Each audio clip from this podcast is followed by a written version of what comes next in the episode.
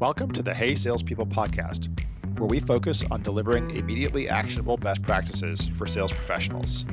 I'm your host, Jeremy Donovan from SalesLoft. Today, it's my great pleasure to have as a guest Keenan. Keenan, welcome to the show. What's up, my man? Looking forward to it. Hey, uh, you're definitely going to raise my energy level since I have boring corporate dude voice. this should be a blast. For those who don't know Keenan, he is the CEO and he likes to describe himself as the chief antagonist of a sales guy. And if you haven't heard him, you'll find out why pretty soon. He's also the author of a book that I just finished reading and really thoroughly enjoyed, despite having read basically every sales book on the planet. His book is called Gap Selling, and I highly recommend it. And you can pretty much find Keenan everywhere. If you browse the pages of HBR, Forbes, MIT Sloan Management Review, Fast Company, and, and probably many more, I'm sure I would lose track of it, but he is all over the place. Thanks. And again, welcome, Keenan. Thank you, my man. I love this stuff. all right. I always like to start with a couple questions or two questions I think help people get to know you a little bit better. So the first question is what's your favorite sales or leadership book of all time? Execution by Larry Bossidy and Ram Charan.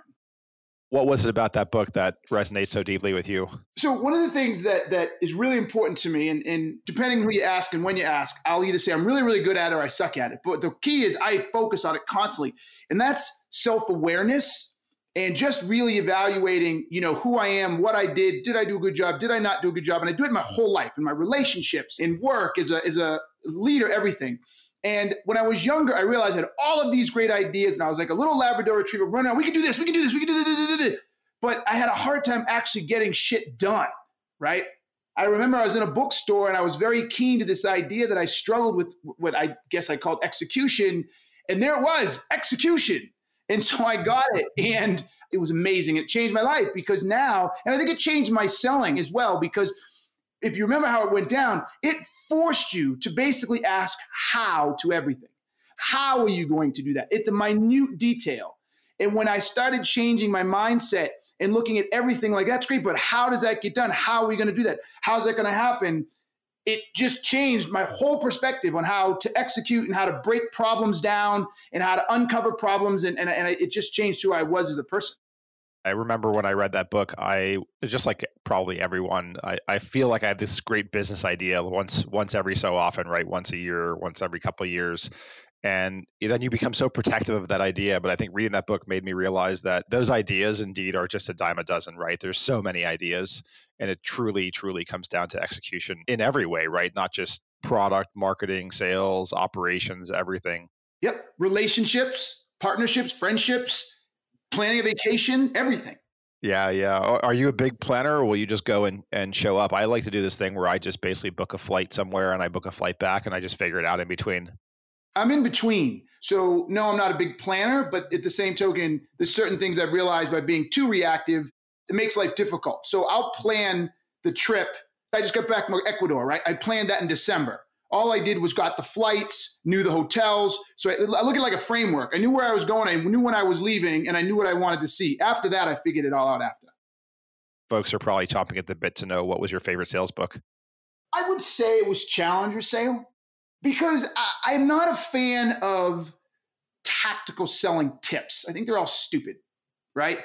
And I'm not a fan of sales books that are really aren't sales books, but they're like productivity books, but they mask themselves as sales books, right? So, you know, sales books make the extra call and plan your day and well okay great but that's not a sales book people like that's that's not helping people with sales This is helping people with common management shit it's a repackaging of the seven habits of highly effective people into a sales format right yeah, I find most sales books to really not offer much value. And it's interesting. A lot of people ask me for a long time, are you going to write a sales book or you're going to do a sales training? And I wanted to really bad, but I was like, I don't have anything unique yet. Like I hadn't taken all my ideas and productize them, for lack of a better word, like like organize them and sat down and say, okay, what do we have here?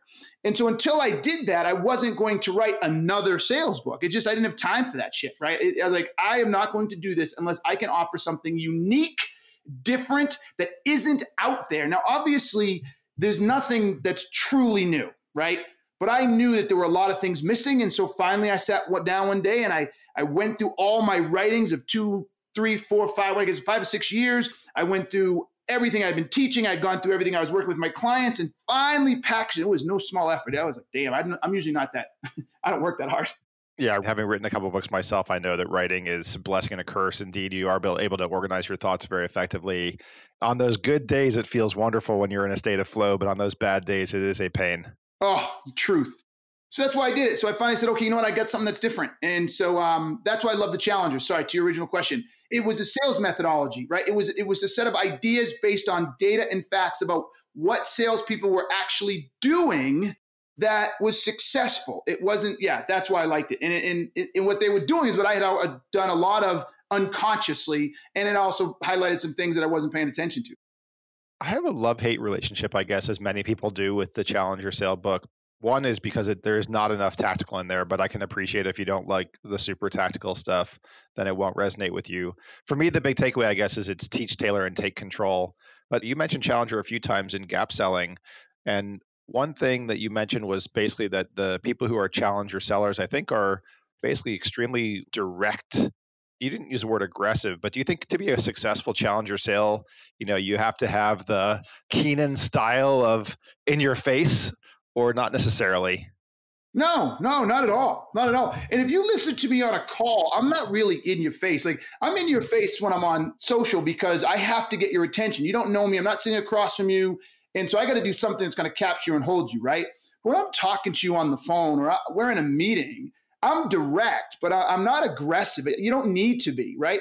And I think, well, I don't think, I know in one of the chapters, I talk about the different types of questions. And one of them is provoking questions. And a provoking question is a way to challenge your customer and the way they're thinking, right? Another way to do it is to just challenge them when there's inconsistencies. You don't have to be aggressive. Let's say you sell gym membership. Someone says to you, look, you know, I'm 75 pounds overweight. My doctor told me I'm, I'm close to diabetes. And then you say, well, great, I can help you with training and I can help you with the gym. And then you say, well, you know, I don't know, it's too expensive. You don't have to be aggressive to say, I'm confused. You said your life is terrible. You said you're unhappy. You said you're almost going to have diabetes. I'm confused why you think 80 bucks a month is too expensive. Yeah, you just got at something I thought was actually one of the more novel adds in the in the book, which is how to handle objections, right? That almost every sales trainer or even everybody's manager basically tells them that, you know, you listen, you acknowledge, you empathize, and then you ask some clarifying questions, right? And then once you've clarified, then you respond and then check in at the end to make sure that the objection was handled. You have a bit of a different approach that does rely on some of those questions. Can you expand on that a little bit? Yeah. So so I always say, look, the sale is won or lost in the beginning. Hands down, end of discussion. And unfortunately, most sales trainings and education focuses too far in the middle and the end. And so the reason being is this if I can figure out why you're trying to buy, the impact of the current environment on you, how it's negatively affecting you, whatever those all those reasons are, when I get to the end and you challenge a particular um, lack of a feature, or you challenge the price, or you push back on this, I don't have to overcome your objection. I have to get you to recognize why your objection is stupid, right?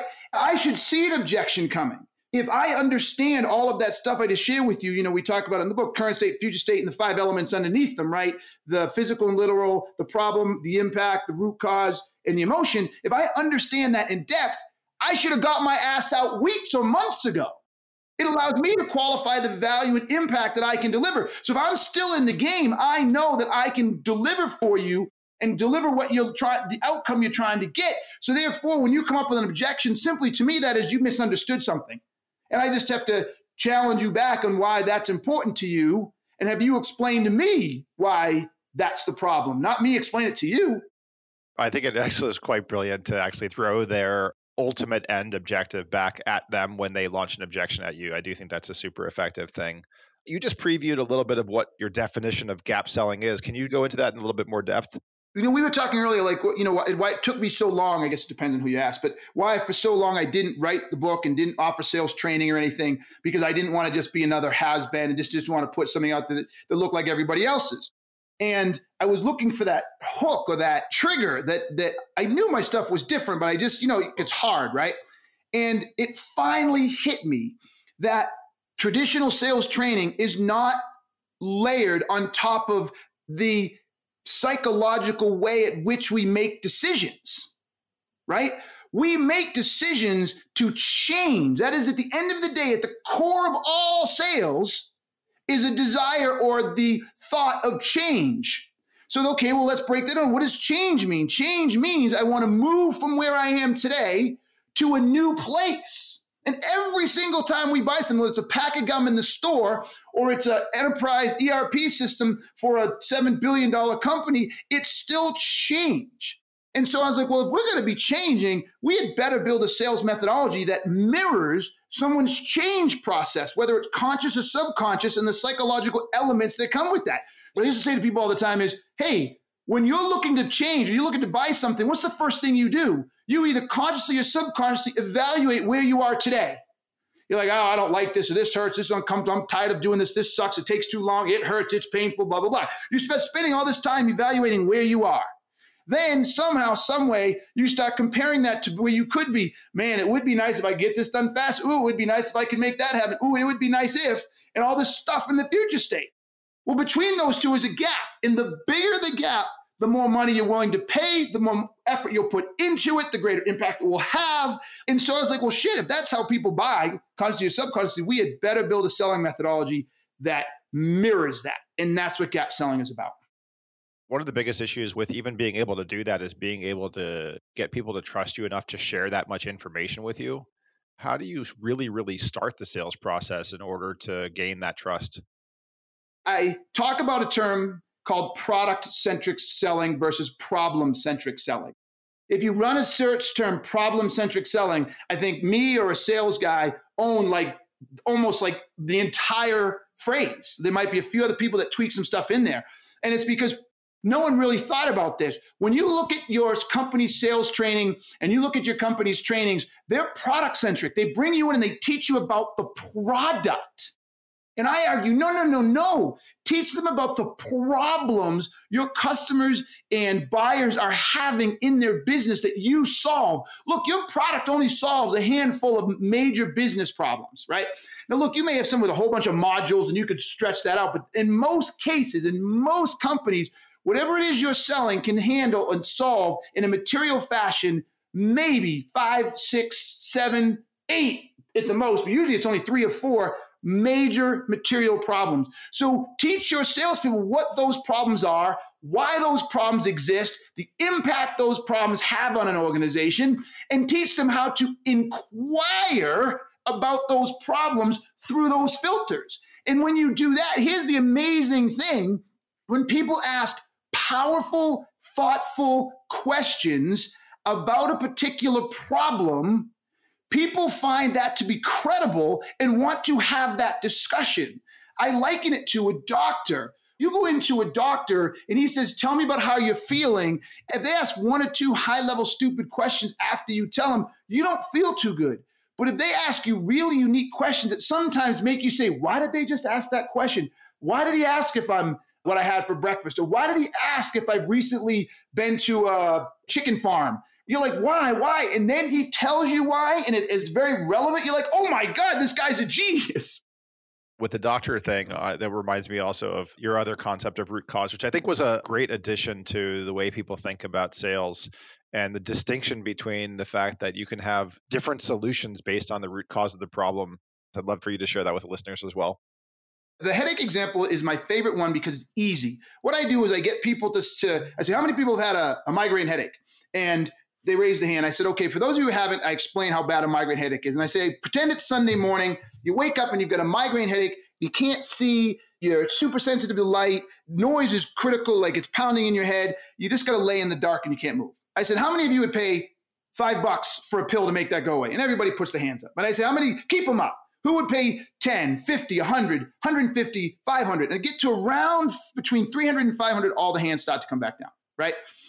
Then I said, but wait, let me ask you a few more questions. And I said, pretend I ask you a bunch of questions and I say, what do you have to do on Monday? And you say, oh, shoot, I have a proposal done. I say, how much is that proposal worth? And you say, $5 million. I say, how much do you get in commission for that? You say, oh, I get $50,000. I said, Can you get the proposal done now with this headache? No. I said, What is your quota? You say your quota is um, $7 million. I said, So this is going to be over five sevenths of your quota. Yes. Holy crap. Oh my God, I didn't think about it. So then I said, Okay, how many of you would you pay 500 for this pill now? And they all raised their hand again. And I said, keep it up until I get there. And I go 500, 1,000, 1,500, 2,000, 3,000, about $5,000 of hands start coming down. I said, oh, look, you just went from not willing to pay 300 for a pill. Now you're willing to pay 5,000. They all chuckle. I said, let me say, ask you a few more questions. You say, sure. I said, I ask you, uh, how long have you had these headaches? You said, it's so funny you asked that. They just started about six or seven months ago. I said, where does it hurt? All over? You said, no, it only hurts in one specific spot. And I said, let me ask you this question. I said, when does it are your motor skills a little weird lately? And they say, it's so funny you ask that. Every once in a while I'll go to grab my glass or go to pick something up and I'll stumble or I'll miss them. I, I don't feel completely centered. And I was like, can I take a picture? You know, MRI. They say, sure, I take an MRI and I find a brain tumor. You got six months to live. This pill will solve that brain tumor and it'll save you. How many of you will pay $5,000 for that now? All the hands go right back up. Yeah, the context is everything, right? Yes. All of those things that you just called context are the impact. It's the impact to the person. So in each case, the person came to solve a headache. They all had a headache, right? But the key of the matter is it's not the headache that drives the buying decision. It's the impact. And this is where I really fuck people up after this. I say this, okay, all of you, you bought the pill and I saved your life and you were so impressed with it, you came and sold for me now, and now you're selling the pill. And I said, so let me ask you this.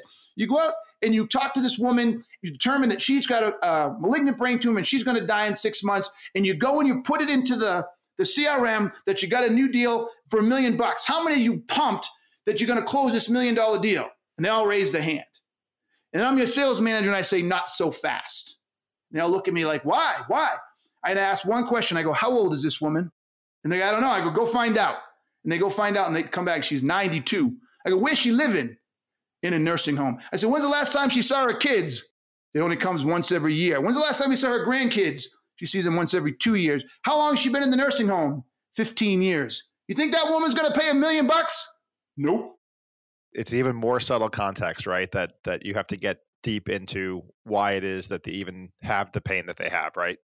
Why do they have the pain? But then what is the impact to the pain? I mean, to the organization, right? Like, how does it affect them? The pain is the headache, right? That's one of the things that drives me crazy. People say, go find the pain. You found the pain. The pain is the headache. Well, I did want to remind you something you said, which is that in order for salespeople to gain trust and credibility, they need to be able to educate buyers and bring value. But what do you say to newer salespeople, right? People who maybe they just got promoted from SDR and they're in their first, whatever, two, three, four years of their career, or even they may be experienced sellers and they've switched from one company to the next and they don't have that depth of expertise in the problem solving for the industry they're selling into. How did those folks be successful? Go get the problem. Go educate yourself on the problem. I would argue that if you've been an SDR for two or three years in a particular industry or for a particular company and you haven't taken the time to figure out what problems your product or service solves and how those problems manifest themselves in your customer, you haven't been doing your job.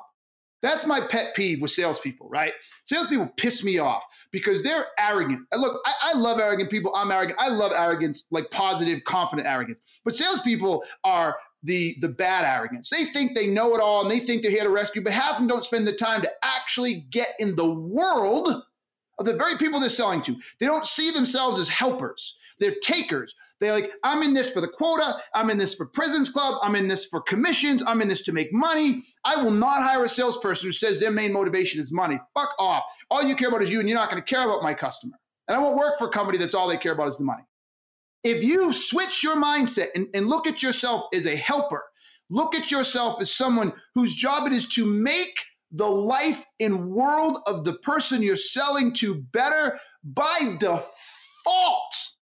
You have to understand their world, and therefore you should be researching, asking questions, leveraging industry knowledge, leveraging experiential knowledge, as they answer the questions you've sold to all these different customers and you heard what they're going through and you just need to be committed to understanding that and again the best metaphor or analogy is a doctor even on the selfish side why wouldn't salespeople spend more time. And I, I agree with you, by the way. Like, I, I don't see that many salespeople who are true students of the industries that they sell into. And if they were, they would be so much more successful. What do you think is preventing them from spending the time doing that? I don't know. I wish I knew. I need to figure it out because I think it'd be a great book, if not, if at least not a great video that I could do on LinkedIn. I wish I knew. I want to say laziness. I want to say they're not thinking. I want to say their company doesn't set them up for that because you know companies just bring on training and teach them. Company, look, companies are just as guilty as this. I have said this several times and no one's taken me up on it yet. I think a company's sales training and onboarding training should actually spend more time focused on the problems they solve and don't even worry about the product then let people learn the product on their own, I guess. I mean, I, as I reflect on sales training and the various places I've been at, they they do focus on both. They do, as you're saying, tend to spend a lot more time on the product because in so many places, markets have become so competitive that so many products are jam packed with features. The salespeople feel like they need to be proficient in all the nooks and crannies of all those product features. I'm with you. They don't necessarily need to do that, and they could probably rely on sales engineers, and they probably only need to know the features that are actually relevant to solve the problem. Corporations probably are to some extent guilty. And if you think about all the ongoing training, right? Every time there's a new product release or some sort of feature enhancement, there's a whole sales enablement cadence that happens around that. Yeah, around that product feature. But I will bet that 995 out of a thousand times. If you understand the problem, the impact, and the root cause that your customer is struggling with, then the whole product and features and all of that will be a cakewalk. And the reason that everybody focuses on the features and functions and says, oh, it's getting super competitive, so they need to focus on the features, is because they're not overly informed on the problem. So it's a default reaction. If I completely and utterly understand the problems my customers are dealing with, by default, to solve it, the features present themselves. They take care of themselves, right? Salespeople in the sales industry, in the sales world, does not operate through the filter of our job is to fix it. It's been built on the idea it's our job to sell it, not our job to fix it. Think about those paradigms why do you think some of this stuff doesn't stick? I mean, I don't know how old spin selling is. It's probably 20, 30 plus years old, right? Situation, problem, implication, need, payoff.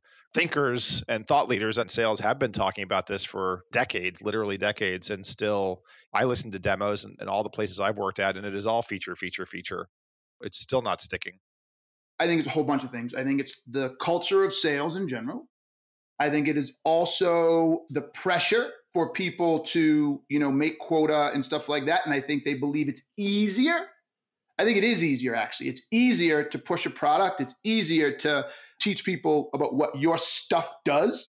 I just think it's easier. So I think between it easier and the culture of our society, of our, well, I guess of the sales world, I think those two drive it. And I think also the last one is I don't really think, and I never read Spin, so I can't speak to how well it allowed the execution element like you said with challenge as much we loved it the execution and challenge was very difficult because like you said there weren't a lot of tactical elements to it.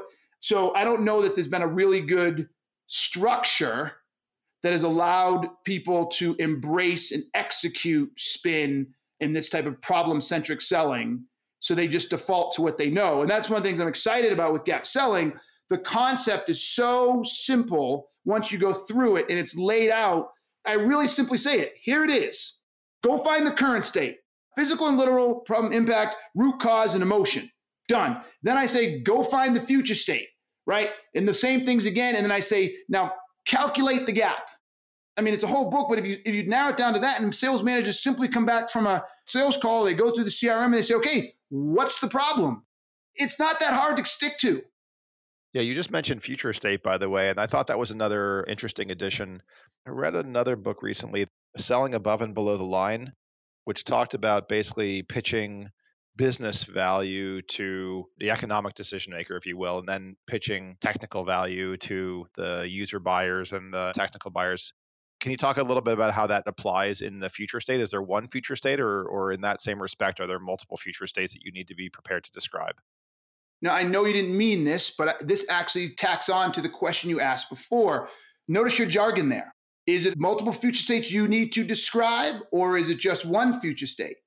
And the bottom line is what I try to tell people in gap selling is I don't describe anything.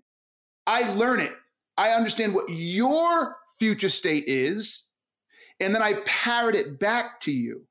So if we use the pill example, I just ask questions to uncover your future state. That's why it's problem centric and not product centric. You're going to tell me what you want to accomplish. You're going to tell me why you want to accomplish it. You're going to tell me about where you are today and why you can't get there and the impact it's having on you and why it hurts so bad. And then I'm going to say, yes, I can, or I can't fix it for you. And then if I can, I'll start explaining to you why and how I can fix it. So the answer to your question is yes, it's going to be different. The future state is going to be different for every person who's participating in the sales process, right? And so the future state for let's say the C level, depending on what is you're selling and what how big the company is, could be everything from I am trying to get my Series B of funding and I can't because these six things are screwing me up it could be I'm the CEO of a Fortune 500 and we're not making our numbers or our market cap is sliding and our stock is sliding. It could be that we're at risk of being purchased by somebody. It could be we're not meeting our dividends. Like you're going to have, well, that person is going to have their own concerns and their own issues at the level that affects their job and their success criteria. And then it can work its way all the way down to the person in the front line who uses it every day. And theirs is going to be different too in your answer there, one of the things you mentioned was like, yes, I can fix this, or no, I can't fix this for you if I know their future state. In the book, you talked about something that I also thought was a little counter to what most people talk about, which is whether or not you should ever fire a prospect. So let's say you you figure out that you can't fix something for someone. Do you tell them that, and and do you say, look, I'm not going to work with you, or how do you handle that? Yeah, absolutely. So this is what I love about gap selling. At the end of the day, a true gap seller, you don't need to pitch I mean, you have to highlight your your solution based on what you learn, but the pitch isn't really a pitch, and it comes later. But secondly, is you uncover the value before the customer does. I say it in the book. You know before they do, right? So if I realize that someone is trying to get something done, and I understand the current state brilliantly, I understand the physical and literal, I understand the problem, I understand the impact, I know the root cause, and then I know the future state and the desired outcome and I know that my product or service just can't deliver on that because we don't have a feature that is material to getting it done or the cost of my product doesn't really fit within the size of the problem and what they're losing today, what they're trying to attain tomorrow, whatever it is. Yeah, why wouldn't you? Like it's really simple. It's like, you know, I, I appreciate it, Mr. and Mrs. Customer, but based on what you've told me and based on where you're going, I don't think we're the best fit you need to get these three things done. We can't do one of these. And without that, I don't see how you're going to get to XYZ desired future state. So I'd like to recommend somebody else or or I don't even know who can do that, but I know that we can. And I'm not comfortable selling this to you. Do you think that's going for the no or that's not going for the no? I, I, okay, uh, I don't know. That's a tough question because here, a lot of times, my my interpretation of go for the no is psychological bullshit that people try to do to manipulate the sales process, right? When I described what I described, it wasn't going for no, it was a genuine observation that I genuinely don't believe that I can deliver what you want. It's not manipulation. It's not going for a no. I don't need to go for a no. Again, if that's why I said the sale starts in the beginning. I don't set out to go for a no. I don't set out to go for a yes. I don't set out to to close a deal, to not close a deal. I set out to, as best as I possibly can, understand their entire environment and the gap. And once I've done that, I now know the value of my offering in their unique, customized, specific terms and measurements. This becomes a one off sale that looks like no other sale on the planet. And if I can get there, then I can now determine the value and say, oh, this is absolutely worth it. This is the best choice for them. And they should pay twice what we offer, but we don't charge that much. This is a slam dunk. Or it's like, well, I don't know. I don't know. I could deliver as much as we want or a little more expensive than I think. Or this is, they should not be buying this that's encouragement for folks to read the book. For listeners, there's uh, some great commentary that Keenan provides on things like how do you jumpstart a stall deal, how do you run pipeline reviews if you're a sales manager? How do you look for hiring? And then one of the things Keenan's quite famous for is I'll call it his BANT rant uh, and, and other approaches to qualification. So you're going to have to read the book to get that stuff. For those listeners, go out and uh, check out Keenan's book, Gap Selling. I guarantee you're going to get a ton out of it. Keenan, again, it was such a pleasure to have you. Thank you. Thank you, my man. Once again, I'm your host, Jeremy Donovan from SalesLoft. Laura Hall is our executive producer. Our artwork is by Greg Klingshirn. This episode was edited by Peter Lopento. Subscribe to us on your favorite app to learn more immediately actionable best practices from our awesome guests. Thank you for listening to the Hey Salespeople podcast.